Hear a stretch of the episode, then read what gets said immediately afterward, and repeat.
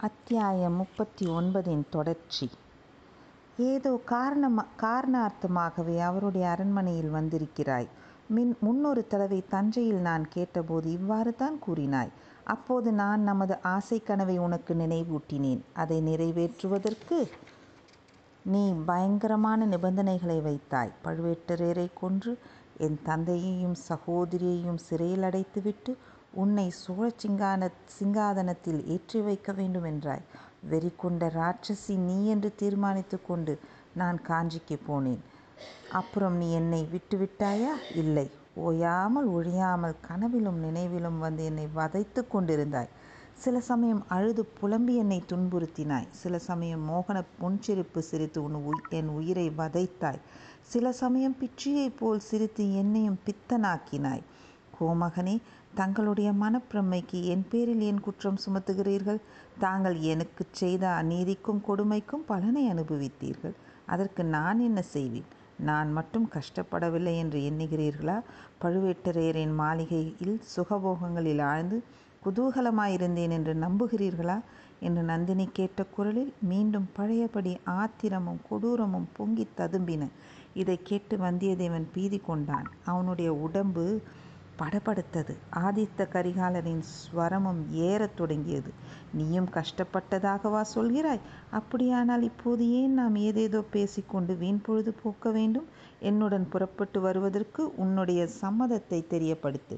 உடனே புறப்பட்டுச் செல்வோம். உனக்காக நான் இந்த பெரிய சோழ ராஜ்யத்தை தியாகம் செய்துவிட்டு வர சித்தமாயிருக்கிறேன். பிறந்த நாட்டையும் தாய் தந்தையரையும் தந்தையரையும் உற்றார் உறவினரையும் துறந்து விட்டு வருகிறேன். கப்பலேறி கடல் கடந்து செல்வோம். கடல்களுக்கு அப்பால் எத்தனை எத்தனையோ அற்புதமான தீவ தீவாந்திரங்கள் இருக்கின்றன.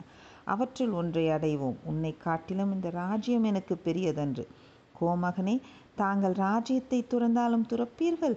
ஆனால் இந்த கீழ்குல மகள் புராதனமான சிங் சோழ சிங்காதனத்தில் ஏறுவதற்கு சம்மதிக்க மாட்டீர்கள். இல்லையா? என்று கூறிவிட்டு நந்தினி நகைத்த நகைப்பில் தீப்பொறி பறந்தது. பெண்ணே இதை வேறு விதமாக பார். உனக்கு என்னை காட்டிலும் சோழ சிங்காதனம் உயர்வானதா? என்னிடம் நீ அந்த நாளிலிருந்து காட்டிய பிரியமெல்லாம் சிங்காதனம் ஏறி சிங்காதனம் ஏறி மணிமகுடம் சூடும் ஆசையினால் நடித்த நடிப்புத்தானா? என்றான் கரிகாலன்.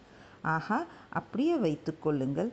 எனக்கு அரண்மனை வாழ்வும் அரசபோகமும் அரியாசனமும் தான் வேண்டும். இவற்றுக்காகவே பழுவேட்டரையரை நான் மணந்தேன். இவற்றுக்காகவே வீரபாண்டியரை காப்பாற்றுவதற்கு முயன்றேன். அடி பாதகி அவன் பெயரை எதற்காக இப்போது சொல்லுகிறாய்? என்று கர்ஜனை செய்த கரிகாலன் நந்தினி மறுமொழி கூறுவதற்கு முன்னால் அவன் தொடர்ந்து மேலும் கூறினான். ஆஹா எனக்கு தெரிகிறது. உன்னுடைய சூழ்ச்சியெல்லாம் எனக்கு இப்போது நன்றாக தெரிகிறது. வீரபாண்டியனுடைய பெயரை சொன்னால் எனக்கு ஆத்திரம் வரும். நான் உன்னை உண்மையாகவே கொல்ல வருவேன்.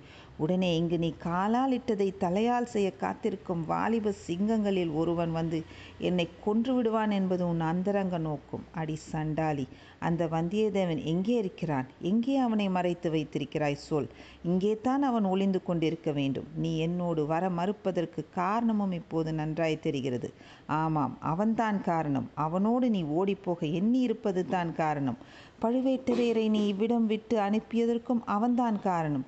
நீங்கள் இரண்டு பேரும் சேர்ந்து பேசிக்கொண்டு தான் இப்படியெல்லாம் சூழ்ச்சி செய்திருக்கிறீர்கள். ஆஹா எப்படி நான் ஏமாந்து போனேன்? எங்கே அந்த பாதகன் வந்தியத்தேவன் இங்கே எங்கே உன்னுடைய புதிய காதலன்? இவ்வாறு ஆதித்த கரிகாலர் வெறி கூச்சல் பூட்டுக்கொண்டே கத்தியை சுழற்றி கொண்டு அங்கும் இங்கும் அந்த அறையில் ஓடத் தொடங்கினார். ஒரு சமயம் யாழ் களஞ்சியத்தை நெருங்கி வந்தார். அப்போது நந்தினி ஒரே பாய்ச்சலாக பாய்ந்து சென்று அவர் காலடியில் விழுந்து கோமகனே இதை கேளுங்கள். உங்களுக்கு கோடி புண்ணியம் உண்டு. நான் சொல்லுவதை கேட்டுவிட்டு பிறகு எது வேணுமானாலும் செய்யுங்கள். வானர்குல வீரரை பற்றி தாங்கள் கூறுவது அபாண்டம். பூமாதேவி பொறுக்க மாட்டாள். அவருக்கு ஏதேனும் தாங்கள் தீங்கு செய்தால் என் அருமை தோழி மணிமேகலை உயிரையே விட்டுவிடுவாள். தங்களுக்கு மகத்தான பாவம் சம்பவிக்கும். வேண்டாம். இதோ என் நெஞ்சை பிளந்து பாருங்கள். வீரபாண்டியருடைய வாளினால் வாளினாலேயே என் நெஞ்சை கீறி பாருங்கள். அதற்குள்ளே தங்களுடைய திருவுருவத்தை தவிர வேறு எதுவும் இராது. இது சத்தியம் சத்தியம் சத்தியம் என்று கூறிவிட்டு நந்தினி விம்மினாள். ஆதித்த கரிகாலனின் வெறி மீண்டும் சிறிது தணிந்தது போல் காணப்பட்டது. அப்படியானால் என்னுடன் வருவதற்கு நீ ஏன் மறுக்கிறாய்? அதையாவது சொல்லிவிடு. ஏன் என் கையினால் உன்னை வெட்டி கொள்ளும்படி தூண்டுகிறாய்? உண்மையைச் சொல்லிவிடு என்று அலறினான் கரிகாலன். ஆகட்டும் இதோ சொல்லுகிறேன். என்னுடைய நெஞ்சில் தங்களை தவிர வேறு யாருக்கும் இடம் கிடையாது. இது சத்தியமான போதிலும் நான் தங்களுடன் வர முடியாது. தங்களை மணந்து கொள்ளவும் இயலாது. அதற்கு தடையாயுள்ள ஒரு பெரிய காரணம் இருக்கிறது. ஆம் கோமகனே உண்மையில் அதை சொல்லுவதற்காகவே நான் இங்கே வந்தேன். தங்களையும் வரச் சொன்னேன். அதை சொல்லிவிட்டு என்னை மன்னிக்கும்படி கேட்டுக்கொள்வதற்காக வந்தேன். இந்த துர்பாக்கியசாலியை மறந்துவிட்டு தங்கள் குலத்துக்கும் பதவிக்கும் உகந்த பெண்ணை மணந்து வாழும்படி கெஞ்சி கேட்டுக்கொள்வதற்காக வந்தேன். ஆனால் அதை சொல்ல தயங்கினேன். அதை சொல்லலாம் என்று நினைக்கும் போதே பயமாயிருக்கிறது. தங்களுடைய கோபத்தை கொழுந்து விட்டெறிய செய்வோமோ? அதனால் இன்னும் என்ன தீங்கு நேரிடுமோ என்று அச்சமாயிருக்கிறது. தாங்கள் அமைதியுடன் இருப்பதாக வாக்கு கொடுத்தால் சொல் நந்தினி சொல். எவ்வளவு கசப்பான விஷயமாயிருந்தாலும் கேட்டு பொறுத்து கொள்வேன். சற்று முன் உன்னை மறந்துவிட்டு வேறு பெண்ணை மணந்து சந்தோஷமாயிருக்கும்படி புத்திமதி கூறினாய். அதற்கே நான் கோபித்து கொள்ளவில்லையே. வேறு என்ன கூறினால்தான் கோபித்து கொள்ளப் போகிறேன்? ஆனால் மறுபடியும் ஏதாவது கற்பனை செய்யாதே. கோமகனே என் வாழ்க்கையே ஒரு கற்பனை என் பிறப்பே ஒரு புனைக்கதை என் வாழ்க்கையை சிறிது காலம் நீடிப்பதற்காகவும் நான் கொண்ட கருமத்தை முடிப்பதற்காகவும் நான் பலமுறை கற்பனை கதை புனைய வேண்டியிருந்தது. இனி அதற்கு அவசியம் ஒன்றுமில்லை. இன்றுடன் என் பொய் வாழ்க்கையை முடித்து கொள்ளப் போகிறேன். தங்களுடைய மன துன்பத்தை அதிகமாக்க கூடாது என்பதற்காகவே சில உண்மைகளை நான் அறிந்த பிறகும் தங்களுக்கு சொல்லவில்லை. தாங்கள் என்னை வெறுத்துவிட வேண்டும் என்பதற்காகவே பல கற்பனைகளை புனைந்தேன் பல பயங்கரமான காரியங்களை புனைந்தேன் பல பயங்கரமான காரியங்களை செய்யும்படி கூறினேன். என் உள்ளத்தில் ஓயாத போராட்டம் நடந்து கொண்டிருந்தது. என் கடமையும் நான் எடுத்துக்கொண்ட சபதமும் தங்கள் பேரில் கொண்ட காதலும் ஓயாமல் போராடி கொண்டிருந்தன. வெற்றினால் நான் அடைந்த துயரத்தை சொல்லி முடியாது. கடைசியாக இன்று அந்த போராட்டமெல்லாம் முடியும் தருணம் நெருங்கி இருக்கிறது என்னை பற்றிய உண்மையை சொல்லிவிடுகிறேன். அதை கேட்ட பிறகு என்னை தங்கள் கையினாலேயே கொன்று விடுங்கள். ஆனால் வேறு யாருக்கும் தாங்கள் தீங்கு செய்ய வேண்டாம். வீண் பாவத்துக்கும் பழிக்கும் ஆளாக வேண்டாம். பாவம் பழி. இனி புதிதாக நான் அடையக்கூடிய பாவம் பழி என்ன இருக்கிறது? ஆயினும் சொல் நந்தினி என்னுடன் வருவதற்கு நம் இளம் பிராயத்த ஆசை கனவு நிறைவேறுவதற்கு தடையாயிருக்கும் உண்மையான காரணம் என்னவென்று சொல். அது எவ்வளோ பயங்கரமான உண்மையாக இருந்தாலும் சொல். அதுவும் அந்த திரைச்சீலைக்கு பின்னால் யாரோ ஒளிந்திருக்கிறார்கள் என்று நான் எண்ணிக்கொண்டிருந்த வரையில் ஒளிந்திருப்பது யார் என்று தெரியாத வரையில் என் மனம் அமைதி இழந்திருந்தது. உன்னிடம் பேசிக்கொண்டிருந்த போது என் உள்ளம் அதை பற்றியே எண்ணமிட்டு கொண்டிருந்தது ஒளிந்திருந்தவள் மணிமேகலை என்று தெரிந்த பிறகு என் குழப்பமும் நீங்கியது. உண்மை தெரியாதிருக்கும் வரையிலே தான் பயம் கோபம் குழப்பம் எல்லாம். எவ்வளவு கசப்பாயிருந்தாலும் உண்மை தெரிந்து போய்விட்டால் மனம் அமைதி அடைந்து விடும் அல்லவா? கோமகனே நான் சொல்லப்போகும் செய்தியினால் தங்கள் மனம் உண்மையிலேயே அமைதி அடையட்டும். அதுதான் என் பிரார்த்தனை. ஆனால் அந்த செய்தி நான் தங்களுடன் வருவதோ தங்களை மணப்பதோ முடியாத காரியம் என்பதையும் நிரூபிக்கும். என் வாழ்க்கையின் முடிவு என் துன்பங்களுக்கு விமோசனம் மரணம் ஒன்றுதான் என்பதையும் தெரியப்படுத்தும். வானர் குலத்து வீர அத்தியாயம் முப்பத்தி ஒன்பதின் தொடர்ச்சி.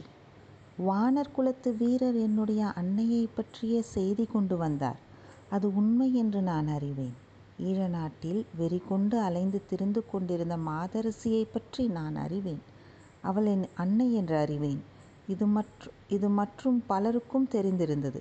ஏனெனில் அந்த பெண்ணரசிக்கும் எனக்கும் உருவத் தோற்றத்தில் அமைந்திருந்த ஒற்றுமையை பலரும் காணக்கூடியதாயிருந்தது. என்னை என் தாயார் என்று சிலர் சந்தேகிக்கும்படி இருந்தது. ஆனால் என் அன்னையை அத்தகைய வெறியாளாக்கிய காரணம் இன்னதென்பதையும் சில காலத்துக்கு முன்பு நான் அறிந்து கொண்டேன். அதை என்னை தவிர வேறு யாருக்காவது தெரியுமா என்பதை நான் அறியேன். யாரிடமும் இதுவரையில் நான் சொன்னதில்லை. இப்போது தான் தங்களிடம் முதன் முதலாகச் சொல்லப் போகிறேன். ஐயா என் தந்தை யார் என்பதை தங்களுக்கு சொல்லப் போகிறேன். கருணை கூர்ந்து எனக்கு சற்று முன் கொடுத்த வாக்குறுதியை நினைவுபடுத்திக் கொள்ளுங்கள். ஆத்திரத்துக்கும் குரோதத்துக்கும் இடம் கொடாதீர்கள். இவ்விதம் பலமான பூர்வ பூழிகை போட்டுக்கொண்டு நந்தினி ஆதித்த கரிகாலரை மிக நெருங்கி அவர் காதண்டை மிக மெல்லிய நடுங்கிய குரலில் என்னை பெற்ற தந்தை தான் என்று கூறினாள் கூறிவிட்டு விம்மி விம்மி அழத் தொடங்கினாள் ஆதித்த கரிகாலன் ஆயிரம் தேல் கூட்டியவனைப் போல் ஒரு கணம் துடிதுடித்து துள்ளினான். இல்லை இல்லை இல்லை ஒரு நாளும் இல்லை. நீ சொல்லுவது பொய். பெரும் பொய் என்று உறக்க கத்தினான். மறுகணமே அவனுடைய ஆவேசம் அடங்கியது. வேதனை மிகுந்த குரலில் ஆம் நந்தினி ஆம் நீ கூறியது உண்மையாகவே இருக்க வேண்டும். இப்போது எல்லாம் எனக்கு தெரிகிறது. உன் மனதிலே நிகழ்ந்திருக்கக்கூடிய போராட்டத்தை பற்றிய உண்மையும் தெரிகிறது. நீ எவ்வளவு துன்பப்பட்டிருக்க வேண்டும் என்று தெரிகிறது. உன் குழப்பத்துக்கும் தயக்கத்துக்கும் உன் பயங்கரமான வேண்டுகோளுக்கும் காரணம் புரிகிறது. அன்றைக்கு நீ என்னுடைய காலில் விழுந்து மன்றாடிய போது நான் உன் வேண்டுகோளை மறுத்தது எவ்வளோ பெரிய கொடுமை என்று தெரிகிறது. நந்தினி உலகில் வேறு எத்தனையோ தீங்குகளுக்கு பிராயச்சித்தம் உண்டு. ஆனால் நான் செய்ததற்கு பிராயச்சித்தம் கிடையாது. நம் இருவருக்கும் நடுவில் உள்ள தடை நீங்க வழியே கிடையாது. ஐயோ. இந்த பெரும் பாரத்தை இத்தனை நாள் எப்படி உன் மனதில் வைத்து தாங்கிக் கொண்டிருந்தாய்? எப்படி இந்த பாதகனை பூமியில் உயிர் வாழ்வதை சகித்துக் கொண்டிருந்தாய்? நல்லது. நம் இருவருடைய வாழ்க்கைக்கும் பரிகாரம் ஒன்றுதான். விமோசனம் ஒன்றுதான்.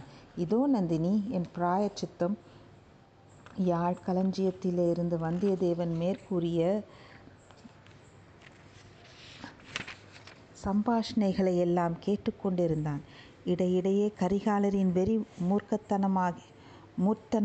மூர்த்தனயமாகிக் கொண்டிருந்தபோது அவன் அவர்களுக்கிடையே போக எண்ணினான். பிறகு அதனால் என்ன விபரீதம் நேரிடுமோ என்று தயங்கினான். அவர்களுடைய உணர்ச்சி மயமான பேச்சு அவனை ஒரு புறத்தில் செயலற்றவனாக செய்து கொண்டிருந்தது. நந்தினி தன்னுடைய தந்தை இன்னார் என்று கூறியது மட்டும் அவன் காதில் நன்றாக விழவில்லை. ஆனால் அவள் என்ன சொல்லியிருக்க கூடும் என்று அவன் மனதில் ஒரு ஊகம் உண்டாயிற்று. அது அவனை திருக்கிடச் செய்தது என்றாலும் வேறு எந்த விதமாக கூறினாலும் அது வெறு சம்பிரதாயமாகவே இருக்கும். அம்மாதிரி ஒரு பெரும் அதிர்ச்சியை அவனுடைய அதிர்ச்சிகள் நிறைந்த வாழ்க்கையில் அவன் அனுபவித்ததே இல்லை. கடைசியில் ஆதித்த கரிகாலர் அடங்கிய மெல்லிய தழதழத்த குரலில் நந்தினி கூறியதை ஒப்புக்கொள்ளும் முறையில் வார்த்தை சொல்லிக் கொண்டிருந்தபோது அவனுடைய ஆர்வமும் கட்டுக்காவலை கடந்தது. அவர் உறக்க சத்தமிட்டுக் கொண்டிருந்த வரையில் அவன் அவ்வளவாக பயப்படவில்லை. இப்போது தான் அதிகமாக அஞ்சினான். என்ன செய்யப் போகிறாரோ என்ற பெருங்கவலையினால் யாழ்க் களஞ்சியத்திலிருந்து சிறிது தலையை நீட்டிப் பார்த்தான். பார்வைக்கு இலக்கான இடத்தில் நந்தினியும் கரிகாலரும் இல்லை. ஆனால் வேறொரு காட்சியை கண்டான். சுவரில் பதிந்திருந்த நிலைக் கண்ணாடியில் அந்த காட்சி தெரிந்தது. வேட்டை மண்டபத்தின் ரகசிய கதவு துவாரத்தின் வழியாக ஒரு கோரமான முகம் தெரிந்தது. மந்திரவாதி ரவிதாசனுடைய முகம்தான். அடுத்த கணத்தில் வேட்டை மண்டபத்தின் ரகசிய கதவு மெதுவாக திறப்பதை வந்தியத்தேவன் கண்டான். திறந்த கதவின் வழியாக முதலில் ஒரு புலியின் தலையும் பிறகு அதன் உடலும் வெளிவருவதையும் பார்த்தான். உடனே அவனுக்கு உடம்பில் உயிர் வந்தது. உள்ளத்தில் ஊக்கம் பிறந்தது. கால் கைகள் செயல்திறன் பெற்றன. யாழ் களஞ்சியத்தின் மறைவிலிருந்து தாவி வெளியில் பாய்ந்து செல்ல முயன்றான். அச்சமயம் பின்னால் இருந்து அவனுடைய கழுத்தில் வஜ்ராயுதத்தை ஒத்த ஒரு கை சுற்றி வளைத்துக் கொண்டது. அண்ணாந்து நோக்கினான். காலாமுகம் கோலம் கொண்ட ஒரு ஆஜானுபாகுவான உருவம் கண்முன்னே தெரிந்தது. ஆஹா இவன் யார்? இங்கே எப்படி வந்தான்? இது என்ன இரும்பு பிடி? கழுத்து நெரிகிறதே. மூச்சு திணறுகிறதே. விழி பிதுங்குகிறதே. இன்னும் சில கண நேரம் போனால் உயிரே போய்விடுமே. வந்தியத்தேவன் ஒரு பெரும் முயற்சி செய்து அந்த இரும்புக் கையின் பிடியை திமிரி தளர்த்தி கொண்டு வெளியில் பாய்ந்தான். பாய்ந்த வேகத்தில் தரையில் விழுந்தான். தலையில் ஒரு பெரிய பாறாங்கல்லை போட்டது போல் இருந்தது ஒரு கணம் அவன் கண்களின் முன் கோடி சூரியர்கள் கோடான கோடி கிரகணங்களை பரப்பிக் கொண்டு பிரகாசித்தார்கள். அடுத்த கணத்தில் அவ்வளவு சூரியர்களும் மறைந்தார்கள். நாலா புறமும் இருண்டு வந்தது. வந்தியத்தேவன் அக்கணமே நினைவை இழந்தான். யாழ் களஞ்சியத்திலிருந்து அதன் வாசலில் கிடந்த வந்தியத்தேவன் உடலை உடலை மிதைத் மிதித்து தாண்டி கொண்டு ஒரு கோர பயங்கரமான காலாமுக உருவம் வெளிப்பட்டது. யாழ் களஞ்சியத்தின் அருகில் தடால் என்ற சத்தத்தை கேட்டு நந்தினி திரும்பி பார்த்தாள். காலாமுக உருவம் கையில் கத்தியை உருவிக்கொண்டு தன்னை நோக்கி வருவதைக் கண்டாள். விழிகள் பிதுங்கும்படியாக வியப்புடன் அந்த வி உருவத்தை நோக்கினாள். அவள் வயிற்றிலிருந்து குடல்கள் மேலே ஏறி மார்பையும் தொண்டையையும் அடைத்துக் கொண்டதாக தோன்றியது. கண்களை துடைத்து கொண்டு எதிரே பார்த்தாள். கரிகாலன் கீழே விழுந்து கிடக்க கண்டாள். அவன் உடலில் வீரபாண்டியனுடைய வாள் பாய்ந்திருந்ததையும் கண்டாள். அப்போது அவளுடைய தொண்டையிலிருந்து விம்மலும் சிரிப்பும் கலந்த ஒரு பயங்கரமான துணி எழுந்தது. அது அந்த அறையில் இருந்த கட்டில் முதலிய அசேதன பொருள்களை கூட நடுங்கும்படி செய்தது அடி பாதகி சண்டாளி உன் பழியை நிறைவேற்றி விட்டாயா என்று கூறிக்கொண்டே காலாமுக உருவம் அவளை மேலும் நெருங்கி வந்தது அதே சமயத்தில் வேட்டை மண்டபத்தின் ரகசிய கதவின் வழியாக உள்ளே நுழைந்த புலி உருவத்தின் மறைவில் ரவிதாசனும் பிரவேசித்தான். காலாமுகனை பார்த்தவுடனே புலியை தூக்கி வீசி எறிந்தான். அந்த அறைக்கு லேசாக வெளிச்சம் வந்து தந்து கொண்டிருந்த விளக்கை அணை அந்த செத்த புலியின் உடல் தாக்கியது. விளக்கு அருந்து விழுந்தது. அது அணைவதற்கு முன்னால் ஒரு கண நேரம் மணிமேகலையின் பயப்பிராந்தி கொண்ட முகத்தை காட்டியது. கிரீச் என்று கூவிக்கொண்டே மணிமேகலை அங்கிருந்து ஓடினாள். அறையில் காரிருள் சூழ்ந்தது. அந்த கார் இருளில் சோகம் ததம்பிய விம்மல் குரலும் வெறிகொண்ட சிரிப்பின் ஒளியும் மருணத் தருவாயில் கேட்கும் முனகல் ஓசையும் மனிதர்கள் விரைந்து அங்கும் இங்கும் ஓடும் காலடி சத்தமும் கலந்து கேட்டன. அத்தியாயம் நாற்பது. நான் கொன்றேன். திருவாலங்காட்டு செப்பேடுகளில் சோழ வம்சாவளியை விவரிக்கும் போது வானுலகை பார்க்கும் ஆசையினால் ஆதித்தன் அஸ்தமனத்தை அடைந்தான். உலகில் கலியனும் காரிருள் சூழ்ந்தது என்று கூறப்பட்டிருக்கிறது. வீரபாண்டியன் தலை கொண்ட வீராதி வீரனாகிய சோழ சாம்ராஜ்யத்து பட்டத்து இளவரசன் ஆதித்த கரிகாலன் அகால மரமன் மரணமடைந்தது பற்றித்தான் அவ்வாறு திருவாலங்காட்டு செப்பேட்டில் பொறிக்கப்பட்டிருக்கிறது. ஆதித்த கரிகாலன் மரணமுற்று கிடந்த கடம்பூர் அரண்மனையின் அறையில் அப்போது உண்மையாகவே காரிருள் சூழ்ந்திருந்தது. காலாமுக தோற்றம் கொண்டவனால் கழுத்து நெறிப்பட்டு தரையில் தடாலென்று தள்ளப்பட்ட வல்லவராயனுடைய உள்ளத்திலும் அவ்வாறே சிறிது நேரம் இருள் குடிகொண்டிருந்தது. கொஞ்சம் கொஞ்சமாக அந்த உள்ளத்தில் ஒளி தோன்றிய போது நினைவு வரத் தொடங்கிய போது அவன் கண்களும் விழித்தன. ஆனால் அவனைச் சுற்றிலும் சூழ்ந்திருந்த இருளின் காரணத்தினால் அவனுடைய கண்ணுக்கு எதுவும் கோசரமாகவில்லை. ஆதலின் அவன் எங்கே இருக்கிறான்